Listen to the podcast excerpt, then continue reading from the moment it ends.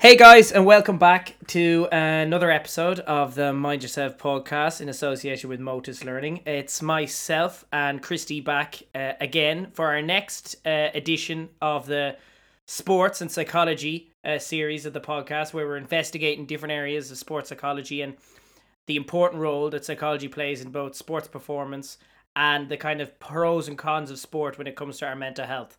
So um, last week we kind of covered, or the last time we were talking, we covered uh, a couple of the key characteristics that um, drive an elite athlete. And as we said on the last podcast, we wanted to kind of go into more depth and more detail on a few specific areas that we think are the kind of key um, psychological characteristics of high performing athletes. So this week we're going to be focusing on goal setting and with that um, habits and routine and you know how they play an important role in sports performance. So I think Christy, to kick things off, I want to just get your kind of high level uh, uh, view on the importance of goal setting and habits, you know, for sports athletes and for people in general, I suppose.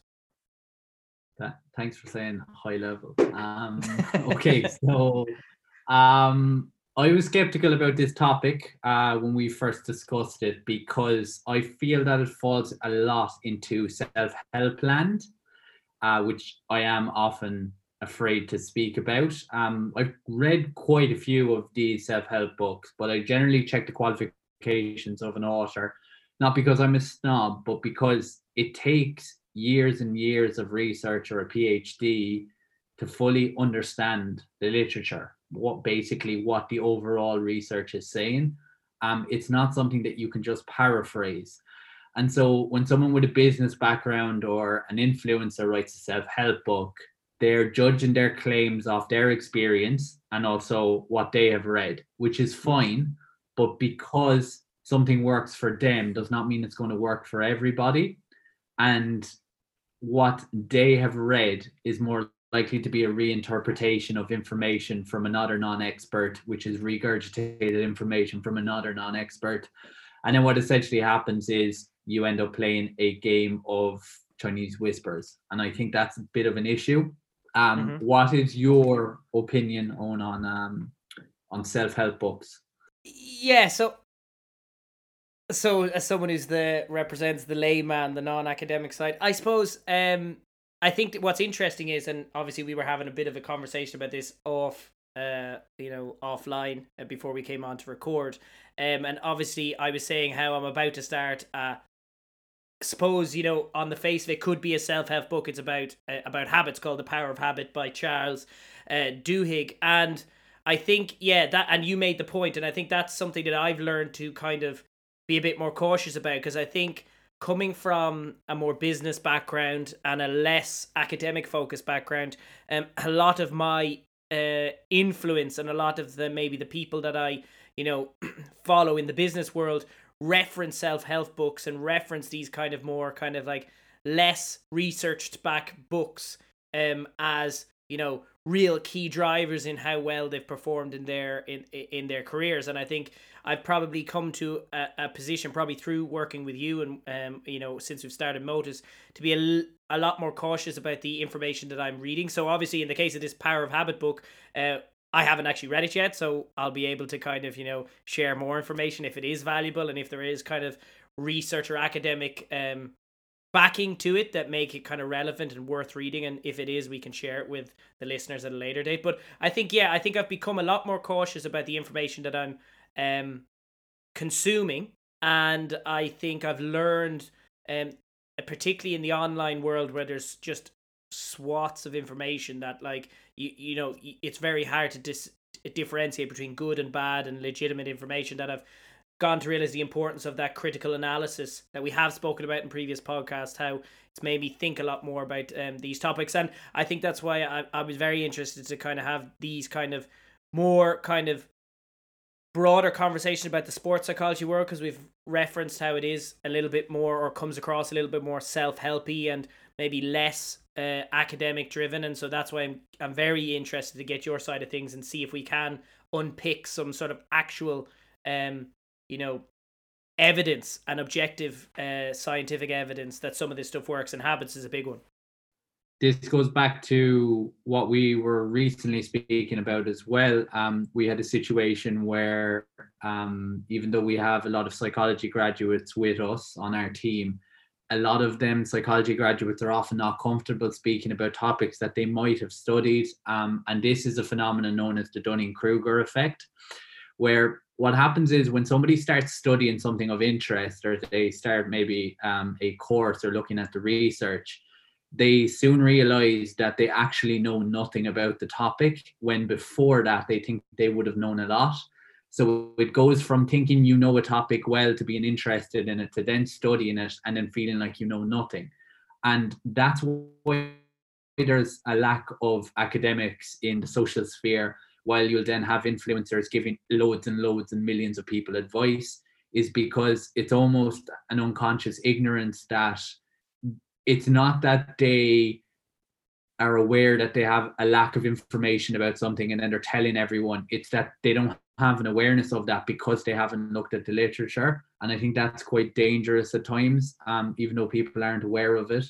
So um, yeah this is a longer conversation i suppose. But i'm just explaining why self-help often happens. I'm not targeting self-help authors. I think they're trying to do a good thing and sometimes the advice that they give can be excellent but i think it can be dangerous at a time mm-hmm. so uh, stuff like building habits is definitely in a different field to let's say dealing with mental illness but mm. where it does fit in is business and sport and yeah. maybe mental health with an asterisk the reason being is that i think increased productivity might help in certain situations but not in others and you can't replicate another person's mental health. Uh, they just live two different lives. Yeah. But what you can replicate is, is successful business leaders and also successful athletes. And so now this goes without saying that science does come into this. That's why there's sports psychology. That's why there's organizational psychology. There does seem to be a consistency between the greats in sport, and I think that they tie uh, they tie closely, sorry, to what these self-help books say. Um, that's why most motivational speakers, for example, are ex athletes or ex business people. There's definitely a use for them, but in the field of mental illness, again, I know I'm kind of going off topic. I don't yeah. think it's relevant. Does okay? Does that make sense, Eoin? Yeah, I think uh, I, I, it's funny because I even like when we were kind of you know in preparation for this episode, I was having a bit of a think of where the crossover could be, and I know, um, it, it, you know, as you said, it's it's it's a long shot, if any, to say that there is some sort of crossover between the benefits of goals and uh, goal setting and habits for mental illness, you know, versus sports performance. I was curious, obviously, you know, a big part of it, and you know, maybe this will come up as we we go through this conversation, but a big part of obviously goal setting and habits are around dealing with pressure and being able to perform under pressure when there's uncertainty or unexpected, you know, things that happen in business or in sport. And I'm wondering if someone who does suffer from anxiety or, you know, in some cases has kind of like, you know, a more anxious kind of, you know, characteristics or personality, um, and in that case probably fall more in the mental illness side of things, is the benefit of being able to maintain routine and consistency and predictability um, so that when there are certain kind of unexpected events that come up that can, you know, maybe spike your anxiety, um, you can better deal with it. Is is that maybe one area where it can cross over? So there's an area of the brain that's been found to be associated with routine. So the brain enjoys routine. The brain doesn't want to be consciously having to think about everything or completely on edge. That actually could be related to anxiety. Mm. Um, and like the perfect example, I suppose it's so long ago now, but when COVID first started, this was a common issue. That's why there were so many mental health issues. Was that there was a complete lack of routine. Um, for example, when schools closed, children had a lack of routine, uh, working from home, and I think that caused a lot of anxiety or some sort of mental health issues. So mm-hmm. yes, answering your question, I, I do think that routine does play a role. Like the brain enjoys predictability. Now I think it is a learning uh, a lesson, sorry, that you have to learn over time is that you can't have complete predictability. That just can't happen. Um, and if you fall way into routine, I think that's an issue too. You need to um, kind of find find a balance between the two of them. Mm-hmm. But um, yeah, answering your question, I do think like getting routine, getting habits, um, particularly now we're speaking about this in January where it's new year, new me is a big thing. Yeah. Um, I think like it is definitely important, but it's again like most things in psychology, it's not about having it or not having it. It's about having a balance essentially. Mm. Mm. And I think that's definitely going to be something. I think we've acknowledged it in our first conversation the last time, but throughout this investigative process uh, regarding sports and psychology, uh, I think there's going to be a lot of instances where we say, look, it has some sort of a crossover to mental illness. But again, as we would have seen with some of our uh, conversations uh, with some of the sports psychologists, a big uh, point they reference is the lack of um, academic research and academic qualifications regarding, you know, sports psychology. And therefore, there are a lot of areas that benefit sports athletes that hasn't got the breadth of research compared to other areas of psychology to give it um, that um, significant evidence backed approach. And so there is that always going to be that little bit of a self help element to some of these things. Yeah, so um, so that's actually what I'm going to run through today. Would you believe, as opposed to generally going through academic journals and stuff, um, it is actually the self help books. okay, um, that's a new one uh, for you. No, but what I'm going to do, I want to clarify, is I'm basically going to run through commonalities that I find in every single self-help book. Um, so on you're more than entitled to give your opinion on this as well, because okay. I think these are the things that always come up. They're just framed in different ways, and mm-hmm. it's kind of the same shit essentially. Okay. Um, so I, again, I'm going to start with uh with the prerequisite that I've read a good few of these books, like uh, The Art of Not Giving a Fuck, Atomic Habits, uh, Seven Habits of Highly Effective People, Good Vibes, Good Lives, uh, Solve for Happy. So I've read a few of them. Mm-hmm. Um, and I'm going to do my best to summarize them, but I'm going to summarize them in the framework of social emotional learning because that's the one I understand the best. Just to remind people, social emotional learning involves uh, education on five things self awareness, self management, social awareness or empathy, relationship management and responsible decision making. Okay. So this is how I would like people to see self-help books in that okay. context. And do you think before we go into them, before we go into them, sorry, do you think any of these based on, you know, the little bits that you've read of, of maybe some of them, do you think any of these do a better job of actually at least putting some form of research or evidence behind what they're saying or are they all kind of of the same kind of bracket when it comes to that no. to okay. me, to me, but I'm biased yeah. again. Okay, like, yeah. I, I should continuously say that I'm biased against self-help books generally. Yeah. But I do like I'm normally halfway through a self-help book and I'm just like, this is literally saying the same thing as the last one I read. Mm. Um, that's a constant, uh, consistent theme in these. So again, yes, I'm biased, but um, again, you can correct correct me if you haven't seen any of these come up or if you have and uh, they're just said in a different way. Cool. So um, the first one is um, always topic always comes up in self-help books is knowing your strengths and your weaknesses. You need to know yourself to place yourself in the correct environment. So in relation to sports, it might be asking you questions like should you be playing individual or team sports? What specific sport should you be playing? Are you a back? Are you a forward? And then this also ties in with the personality stuff that we spoke about in our last podcast. Mm-hmm. And then these books generally finish by saying something like you need to practice trial and error to understand where you fit in. Okay. And in that context, quantity is better than quality. You need to constantly put yourself out there and try new things essentially. Okay. okay. Would you agree? You probably read that in a self-help book. Before. Yeah, yeah. Um, quantity over quality. I suppose that comes down to I don't know. Is that connected to that whole ten thousand hour rule? They say to become an expert at anything that it takes routine and consistency, um, and habits essentially to actually achieve excellence at any kind of a topic. And there's that ten thousand, you know, an arbitrary number that they say it's ten thousand hours to be an expert at something. I suppose that has some connection to it. And So to summarize, this is basically self-awareness, getting to know yourself better, basically by continuously practicing, practicing, practicing, essentially. Yeah. The next one then is surround yourself with the right people, get rid of toxic people, and always try to find win-win situations with anyone you meet. Uh, try to benefit them, and they'll try to benefit you. This is basically social awareness and relationship management. So that's two of the uh, SEL concepts ticked off there.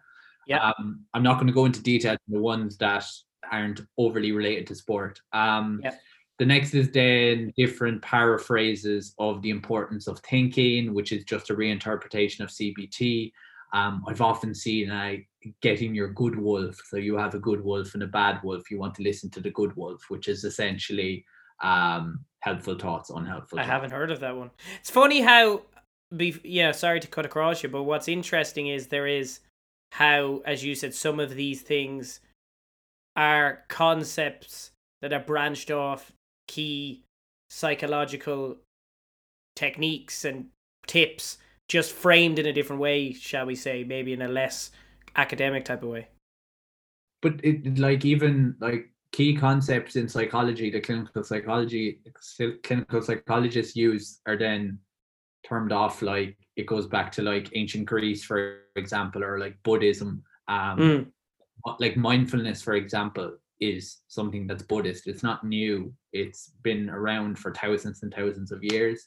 Um, but again, and this is what I'm saying about the whole self-help world that sometimes this is where it's helpful. They package it in it's like branding. They pra- they package it in a pretty box. Yeah. So they help uh they help you understand something by framing it in a way that maybe you've experienced in the past or that's specifically relevant to you. Yeah. And so in that context, it's helpful. Again, like Yeah. I'm not slating uh, self-help books, and I also want to say that it's all paraphrasing different uh, like older techniques or actual scientific techniques, but sometimes they don't even know they're doing it. You know, it's Mm. just uh, it's just basically accidental. Like they've experienced this in their life, and they think it's profound that nobody else has experienced this or nobody has ever put the words into it because they haven't been exposed to the literature, and then that's what happens as a result. Fair. Um, but sorry, going back. Um, yeah, so this like CBT, good wolf, bad wolf, essentially goes back to if you think you can succeed in difficult situations, then you're going to beat the people who don't think they can succeed. And Yeah. so having a strong mindset basically leads to uh, more success and more happiness in life. This is self-management in the social emotional learning world. And then the final one, um, so I've covered them in a few sentences. Yep. I think just to save you reading thousands of self-help books. And the final one then is the concept of making right decisions every day uh, to get where you want to be. So this, of course, is the SEL version of responsible decision making. And this Okay. is where organization, being proactive rather than reactive, routines and habits, uh, we're going to talk about now all come in. Um, and so where I want to start with this, and I think this is the most common that most books reference again, but they mightn't actually directly reference it, is SMART goals. Have you heard of Mhm. them before? Smart goals, you know them for business is a big one. Yeah. So SMART goals is basically specific, measurable, achievable, realistic, and timely. Yeah. Um, so this bases off um, first thing is always I, I do again I do agree with a lot of this. So for example, make it so with the specific, you need to make a to-do list. It's always Yeah. starts with making it, you need to write down what you want. Um, so making a to-do list either the night before for the day ahead or else in the morning. Start with what's most difficult. If you're somebody who works better in the morning, this goes back to the self-awareness thing and then do easier tasks in between because productivity is never just straight up it goes up and down and so you need small breaks and so you can break up those breaks by doing easier jobs to be more productive and um, write down the stuff that you don't know how to do for example um, Yeah. Like if you don't understand it because you need to be more specific you need to break that up into smaller uh, achievable goals then essentially Yeah. so that's the specific aspect. measurable is then tied to it. It's you need to write down everything. You need to measure how you're performing at something. You need to review it constantly. How can you improve? How can you make it better? Um, that makes you more likely to stick with it. Um, the achievable then is uh, achievable and realistic. I always find difficult to differentiate between. So achievable is basically baby steps lead to bigger steps, and consistency is key. So mm-hmm. it's like progress, progress, progress. You need to make it easy in order when you're first starting and then over time you can start making it more difficult.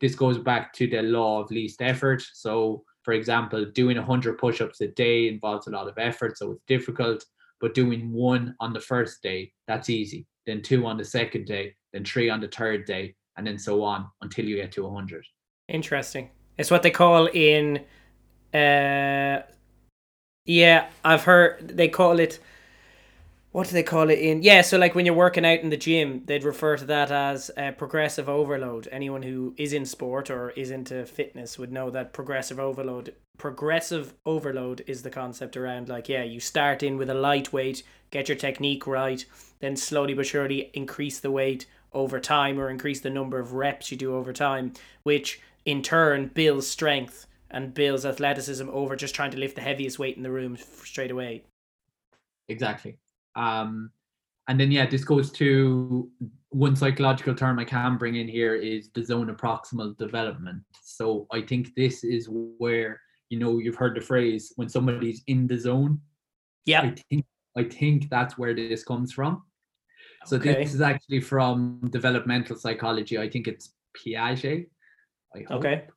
Um, basically this idea it's this idea of scaffolding. So when a child is unable to do learn stuff and do stuff independently what you need to do as a parent or as a teacher is you need to provide a scaffold essentially.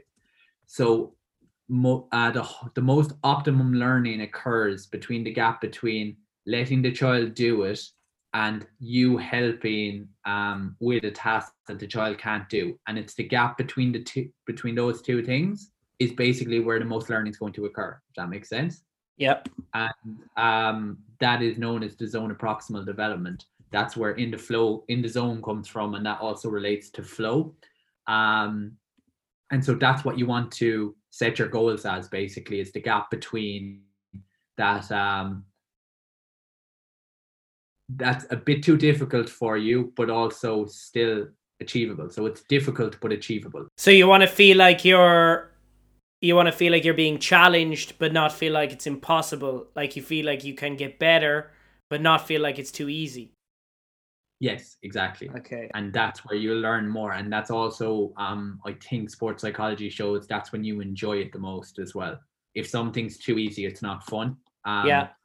So like going out and hammering a team 10 0 is not enjoyable. But if you win a match that was extremely close 2 1, you'll get far more satisfaction from it. Yeah, yeah. So, I've heard that in sport is a big one. Yeah. Um and then the final thing then is timely and again you need to set a deadline for everything. Um you can't just say, Oh, I'll do 100 push-ups full stop. You need to be like, I need to be able to do 100 push-ups by two months or by a month or by three weeks, for example. Um, yeah. So yeah, so smart, like sm- smart's not a bad thing. It's used. It's it's in organizational psychology literature. It's not um nothing against it. It's just again, I think it's very very basic, but it's a start. I feel like it's the. I was gonna say just on smart. It's like, at least me. It's I almost get shivers down my spine when I hear someone mention smart because I feel like it's one of the most I don't know is it overused but broadly used concepts. I mean, I've seen it with sports managers. I've had it when people are planning marketing campaigns and I was in college. I've heard business leaders talk about it. It probably is like literally like the go to make it sound like there's some sort of thought behind you know the goal setting or the process that you're following. Yeah but I suppose the problem is you have coaches and you have business managers coming in thinking people don't know this. But yeah. Again, it goes back to this problem of it's probably in every single self-help book. Um, like it's not new information to a lot of people. Um, no. yeah like when we were des- when we were designing our uh, corporate program for um not for parenting mental health but for like improving employee mental health Yeah. like stuff like that is kind of like the filler things um and like this is for advice to anybody who might want to go into corporates talking about mental health aspects like don't go in talking about smart goals because everybody Everyone knows, knows it. it's kind of the go-to. Yeah, and that's because of the self-help world. I feel like you know, the self-help world has kind of basically spotlighted that a bit too much that everybody knows it, so it's an Mm. issue. Um, and then yeah, um, the final thing then on these self-help books that I want to point out is, um, and this is definitely true, but again, I just feel like it's so overused, is that it's not about the goal achieved; it's about the process. Um, so you want to create a process and set um because if you set a goal and then you achieve it you're asking yourself what do you do next? So uh there is no end state. And so in order to overcome that you have to start enjoying the process Yeah. um which i kind of even hate saying I mean, that's like, I mean, that almost feels like, and I don't know if it is, but it almost feels like it's a quote from like one of the Rocky movies where it's like, it's not about the actual result, it's about the process getting there, kind of thing, you know? It's just one of those kind of generic, generic fucking statements. yeah and i just want to emphasize again these are all good tips um what i mentioned i'm not disagreeing with them but what i am saying is that i came across so many people that are often buying constantly buying these self-help books again and again and again But And they're all they the don't same. implement what the books are saying the reason why that is is because there's a difference between having information and implementing it you know Mm. um, and so what seems to be happening in this generation is that the self-help book has ironically become a distraction to prevent people from implementing change. And that's an issue. Um, another thing actually I won't talk about now, but another thing we can actually do in a later podcast as well, Eoin, is discussing um, health psychology um, is tied to this idea of behavior change. Basically, how can we make like the general public or society change their behavior, which I think does tie into routine self-help, um, habits, goal setting, all that stuff. Um, I don't know enough about it yet, but that's just entered my head now. Oh. Um, yeah, and then sorry, I just want to go back over as well. Like from my perspective, again, I think I've given a simplified version of the self-help book, but Yeah. going back to the social emotional learning framework that I mentioned before, I think the self-awareness aspect ties into thoughts. Thoughts are everything. You change how you think, that will Yeah. lead to you changing how you behave. You change how you behave over time. That's how you develop habits, and then your habits then lead to you changing your lifestyle. Essentially, I think that's Yeah. the most important thing. Um, so yeah, again, like I'm regurgitating the self-help stuff, but thinking is so powerful, more powerful than you think it is, and I think um, people need to be aware of that. hmm Um, yeah, so just reframe and change how you think about different stuff. So, for example, let's say, Eoin, you have to go to the gym in the morning. You, no, you, you have to go for a run in the morning. You don't do. If you Yeah. change how you think about that situation, looking at it maybe as an opportunity to do something that other people can't. For example, not everybody can run. When you look Mm. at things differently, um, that's Okay. like gratitude as well. But um, that changes how you behave, and then over time, then behaviors then become habits. Habits become Yeah. basically. And Um, so these self-help books are really or the self-help tips are more so frameworks to structure our thinking that can ultimately lead us to better adopting habits and then as you said becoming uh improving our own lifestyles basically yes, but um, frameworks are all they are. Exactly. Yeah. Um, you need to be careful with that because again, you can read 500 frameworks, but if you don't actually apply one, then it's essentially use useless. um i think minor tips as well that come to my mind as well is if somebody is trying to get into routine i think having a friend to commit to something makes it a lot easier Mhm. uh, i suppose ties in relationship management like for example if you have like somebody to go to the gym with on days you don't want to go you still have to go out because of that social pressure yeah um I, I think publicly stating your goals as well can be helpful at times too. Um, so for example, like posting, like telling your friends and family, oh, I'm going to run a marathon, for example. That kind Yeah. of puts positive peer pressure on you that you have to do it. Um, and then I think in relation to decision making, changing your environment helps. Um, like for example, if you're trying to give up a habit, you can't do something if it's not there. For example, if you're trying to eat healthier, just don't buy Get rid of the junk food. yeah exactly. Don't like don't put yourself under pressure to have to um to have to follow it. Like just try and um avoid it before it even happens essentially. Um and then i this is a big part of our workshop. It works for children but i think it also works for adults is the importance of gamification i think when you turn stuff into a game it makes it more enjoyable for example you can set up a competition with your friends of who can hit the target first um fitbit's the perfect example i think um, that's Yeah. the whole premise of Fitbit. I think like they use games basically like how many steps did you do? Um, and then yeah, just basically everything starts out conscious. Uh, the aim is to make it unconscious. So when you first start going to the gym or when you first start exercising, running, whatever, uh, it's going to be difficult. You have to consciously push yourself to do it. But if you continuously do it over and over again, then it becomes routine. And when it's routine, you're not even aware sometimes when you're in the gym. It's just in your timetable, it's unconscious, and that's what you want. Um, yeah. And when ru- routines in place, then it, motivation doesn't really matter, essentially. Mm. Um, Yeah, because that I was about to. What I was thinking was, you know, while you were saying that, I don't know, you kind of maybe semi answered that question, but it was about you know that conscious versus unconscious. And I know the way the last time we spoke, we spoke about um, flow state, and obviously how and and- and this is a thing. Is there different types of habits in a sense that you know you have like consciously you try and develop a habit because um you're trying to as you said improve your lifestyle be it go to the gym more eat better stop smoking drink less whatever it is. Um but is is it the same thing? Would you also say it's a habit when it's sort of it becomes a habit unconsciously just because you do it all the time? So for sports athletes for example a lot of their technique in playing the game and the skills that they developed over time they do without thinking technically a habit and they do it you know on routine in the moment in a game when's required.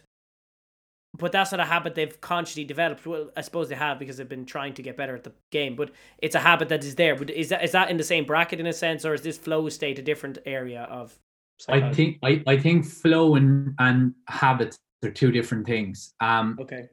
habits again this goes back to what we were discussing before. I think flow state is almost a sense of mindlessness it's Mhm. where you're essentially not aware of the moment but you are producing great results while i think what i mean by habits and routine is that it's that predictability again it's basically making it predictable for your brain consciously you might not want to start going to the gym or you might not want to st- uh, stop eating junk food but if Mhm. you consciously continuously apply that then it eventually becomes unconscious mm-hmm.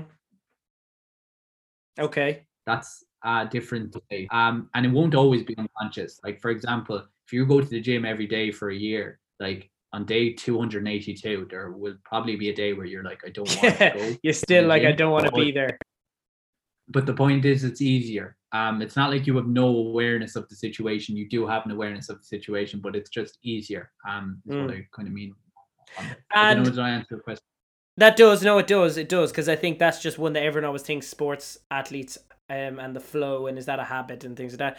The other thing that I know is very, I don't, well, it's, I suppose it's, it's relevant to everyone, but I think it is one, it is an area that, you know, it is, I suppose it's a habit um, that um, probably crops up with athletes a lot more than most is the whole idea of superstitions. And you know, the way like you always hear about athletes doing certain things as a routine and they'll say they've done it their entire career and it's a habit now and they feel like they cannot perform unless they follow this routine and these habits and some of them are completely innocuous some of them probably have absolutely no bearing on their performance but it's entirely a mental thing because by following the routine they get their mind in the right place ahead of an event or ahead of a game. Is that you know where do they fit into all of that? Um, so I would account that as very, very important. Um, I was actually reading about something related to this recently.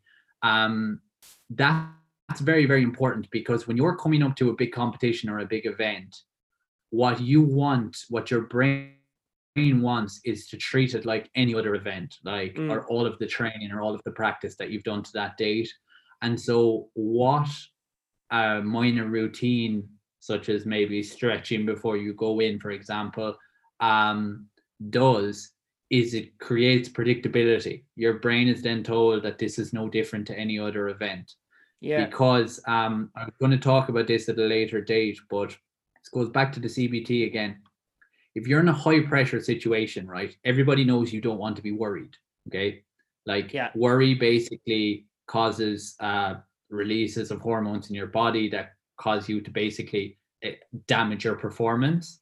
Mm-hmm. But you also don't want to be excited. You don't want to think you're going to win because excitement and worry basically are the same physical sensations. So what you want to do is you want to be calm. You want to be in the middle. Like when you're maybe trying to sink a putt, maybe when you're trying to take a kick in the last minute, a penalty, you want to be calm. That's the state mm. you want to be in.